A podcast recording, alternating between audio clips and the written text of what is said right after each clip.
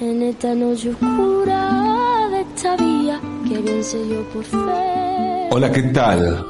Buenas noches. Buenas noches. Ni a mi mamá ni a mi papá les gustaba andar alardeando sobre una, sobre una persona famosa que les gustara. No era que iban ahí diciendo mucho, uy, qué buena está, o qué bueno que está, qué lindo, qué linda, mirá, qué lindo. Al menos no recuerdo haberlos escuchado mucho. Porque sí un poco, un poco sí. Bastante poco. Pero esto hace que estas pocas excepciones se vuelvan intensas y que transformen a esas personas, esas figuras, en gente bellísima. A mi vieja solo la recuerdo hablando de amor, de tipos, ¿no? De amor ficticio, utópico, tal con Joan Manuel Serrat y con Harry Belafonte. Y si digo amor, si hablo de amor, es porque así lo expresaba mi vieja. Un amor que hacía que esos tipos la recontra calentaran a mi vieja, pero entiendo también por qué hablaba de amor. Serrat, y Serrat era un juglar, o sea, la versión refinada de un cantor pop, poeta y contestatario, pero hasta ahí, que honraba sus tradiciones en castellano y en catalán, y que le gustaba a mucha gente porque era talentoso y porque era hermoso. Era hermoso. John Manuel Serrat era un tipo muy hermoso. ¿Cómo no enamorarse de él? Y Belafonte, Belafonte era una estrella, una estrella de Hollywood, tan marginal o refinado como lo era Serrat en el Parnaso Pop pero bien adentro del sistema del estrellato del espectáculo en su más grande escala mundial, Hollywood. Desde Hollywood, Belafonte levantaba la bandera de la marginalidad y de la disidencia. Harry Belafonte no era un estadounidense disidente, era una anomalía del sistema, un jamaiquino nacido en Manhattan, un virus. El virus más molesto y más atípico. Y el más hermoso. La celebridad más celebrada desde los márgenes y desde las izquierdas. Celebridad hermosa. Belafonte era el hecho maldito en el país burgués y era hermoso. ¿Cómo no enamorarse de él?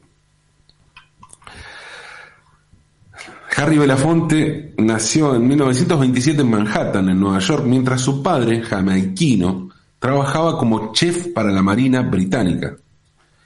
Y cuando Belafonte tenía ocho años, su familia se trasladó a Jamaica. Vivieron cinco años en Jamaica.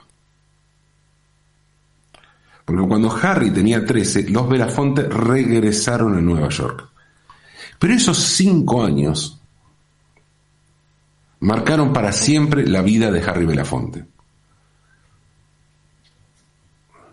Algo que se hará evidente en la música con la que se hizo famoso Belafonte, que es el calipso, el ritmo jamaiquino más famoso del mundo después del reggae, claro, sí, pero es anterior al reggae. O al menos a la llegada del reggae fuera de Jamaica. Pero es anterior al reggae, el calipso. Cinco años en Jamaica. Cinco años pueden parecer pocos en la vida de alguien que sabíamos, bueno, no sabíamos, digo, supimos ayer que iba a vivir 96. Cinco años en 96, pocos, sí. Pero son un montón cuando estás, pensando, cuando estás pasando de la niñez a la adolescencia. A ver cómo explico esto. Bueno, ustedes saben que soy cuervo, ¿no? Hincha de San Lorenzo, bueno. Y como hincha de San Lorenzo, me parece una maravilla tener a Vigo Mortensen como un representante global de la condición de hincha de San Lorenzo y a Marte hablando en castellano con acento argentino.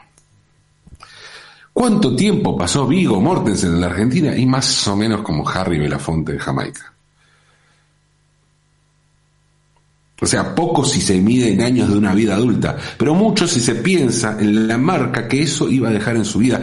Y en esos años, Harry Belafonte se volvió definitivamente jamaiquino. Pero un jamaiquino en los Estados Unidos. Y eso puede tener sus ventajas a la hora de transformarse en una estrella global, pero también para eso se paga un precio caro, porque Harry Belafonte tuvo que enrolarse en la Marina de los Estados Unidos durante el fin de la Segunda Guerra Mundial, cosas que pasan cuando existe el servicio militar obligatorio en el país más grande y beligerante de la Tierra, en el mayor fabricante de armas del mundo, y sí, podés ir a la guerra. Y más si sos jamaiquino. Cuando volvió de la Marina, Belafonte tomó clases de actuación junto a actores y actrices muy grosos de su generación, como Marlon Brando, Tony Curtis, Walter Matthau, Beatriz Arthur y Sidney Poitier, mientras trabajaba en el American Negro Theatre Workshop. Belafonte estudió actuación, pero también le gustaba la canción y cantaba muy bien.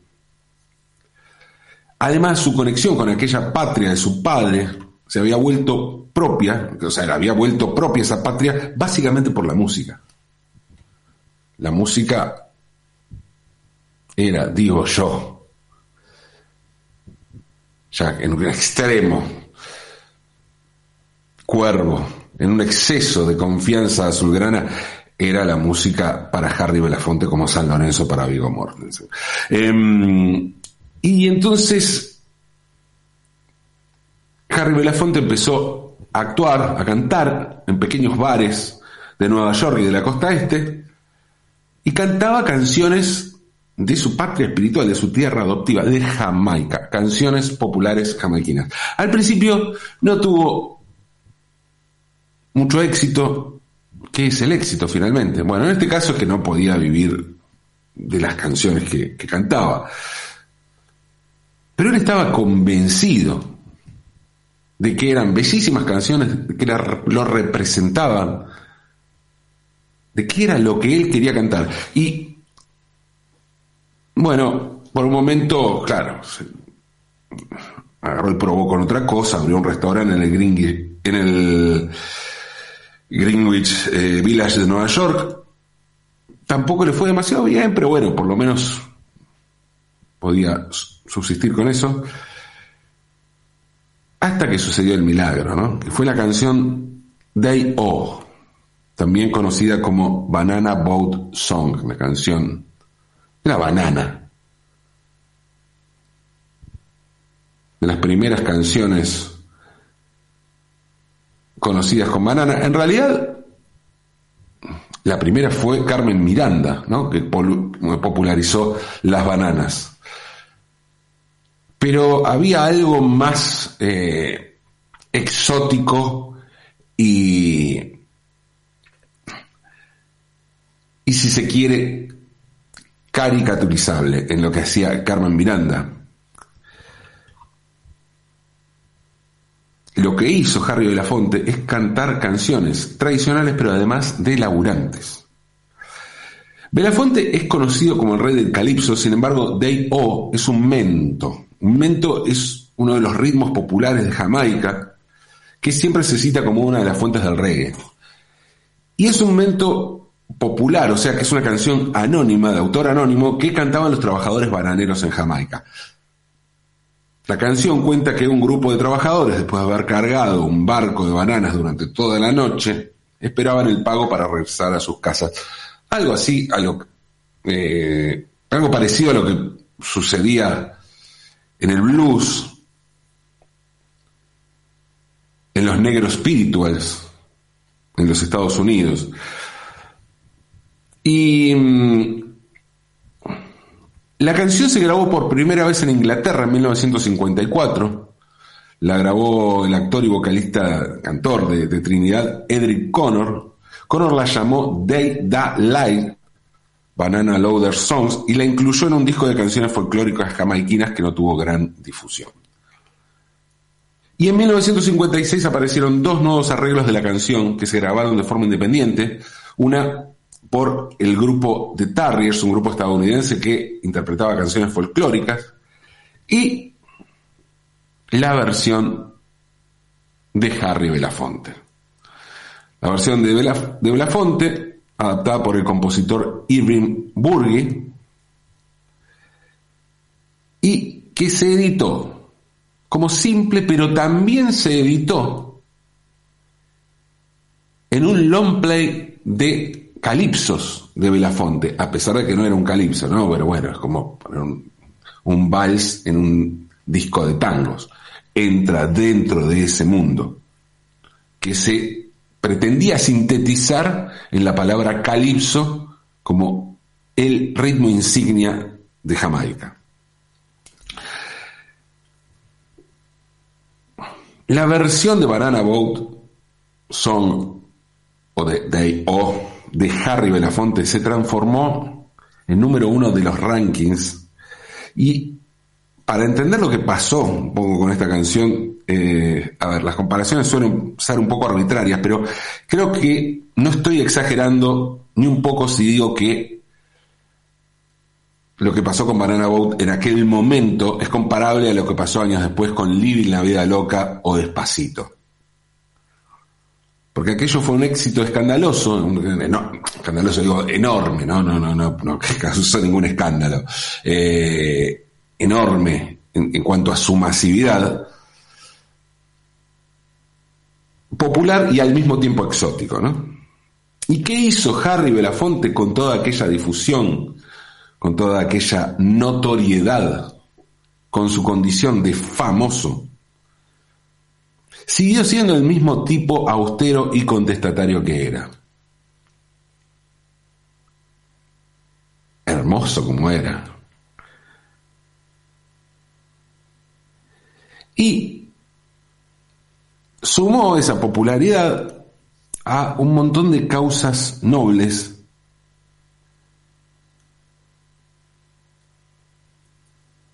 pero que al mismo tiempo muchas veces no eran causas sencillas, nada sencillas.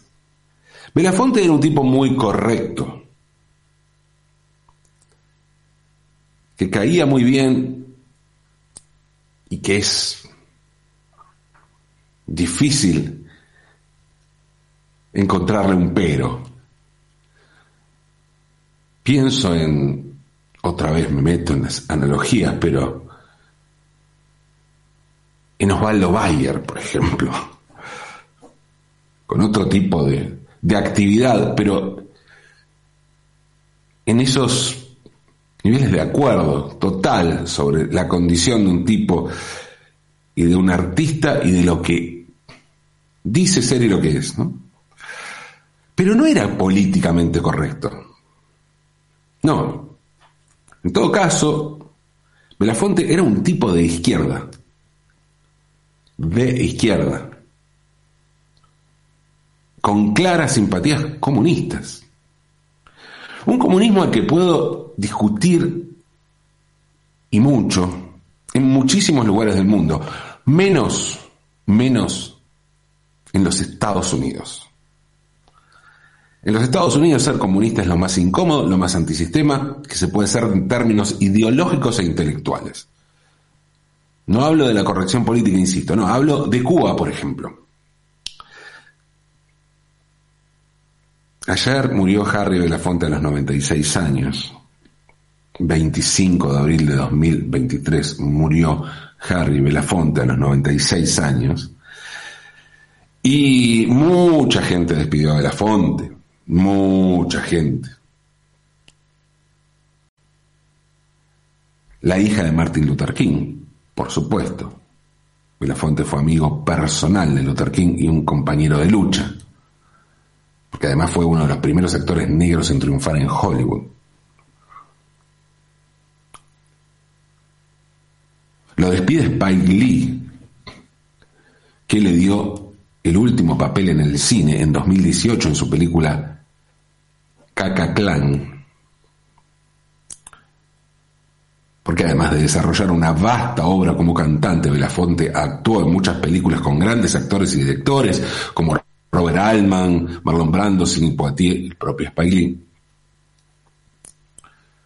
Además de que como celebridad y para entenderle lo popular que era este tipo, eh, participó en USA for Africa, por ejemplo.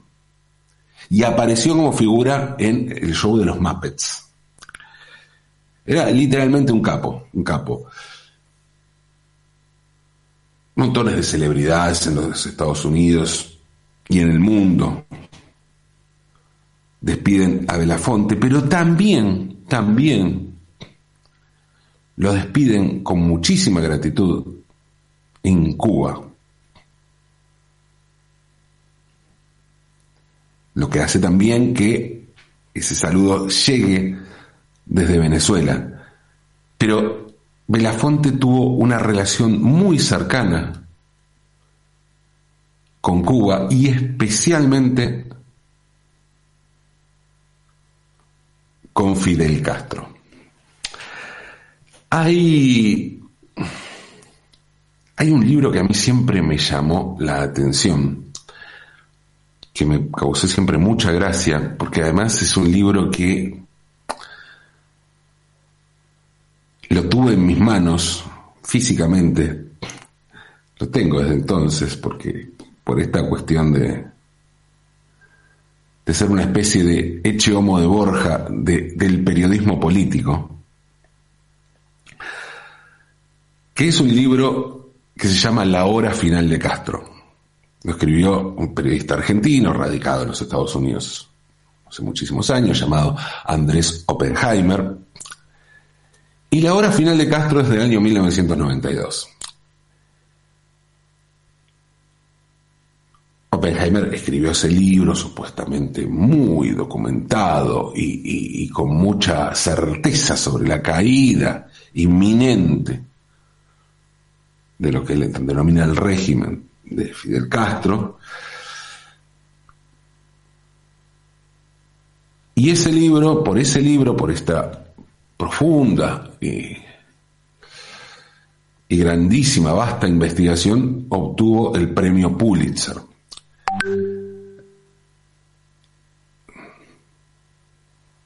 Benheimer puede pensar lo que quiera sobre la revolución cubana y cada quien también. Ahora, caerse, no se cayó Fidel Castro. Claro, 1992, había muchos elementos para decir esto se va realmente a la mierda. Estoy hablando de la revolución cubana, caída la Unión Soviética, ¿cómo iba a resistir Cuba? ¿A qué iba a resistir?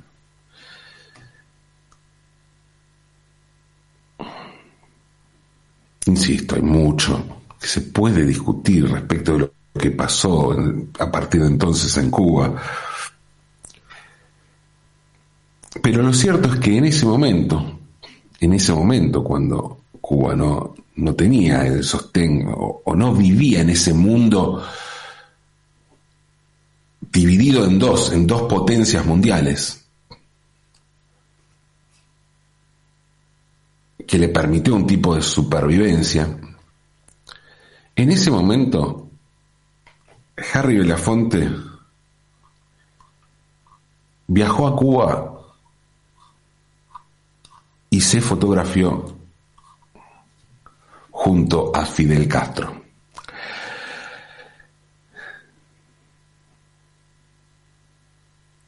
Mientras tanto seguía, seguía luchando por muchas otras causas, adhiriendo a cuestiones que tienen que ver con lo social, con los migrantes, y haciendo una, y siendo una figura respetadísima, venerada en los Estados Unidos. ¿Cómo no se iba a enamorar mi mamá de este señor?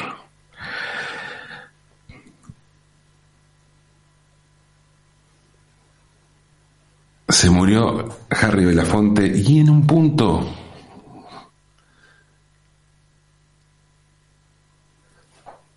se muere una época en la que el arte y el compromiso podían ser vividos de un modo tan, tan genuino y amoroso. Chao, Harry Belafonte. Chao, señor que enamoró a mi mamá. Bailemos en una banana, aunque es de noche.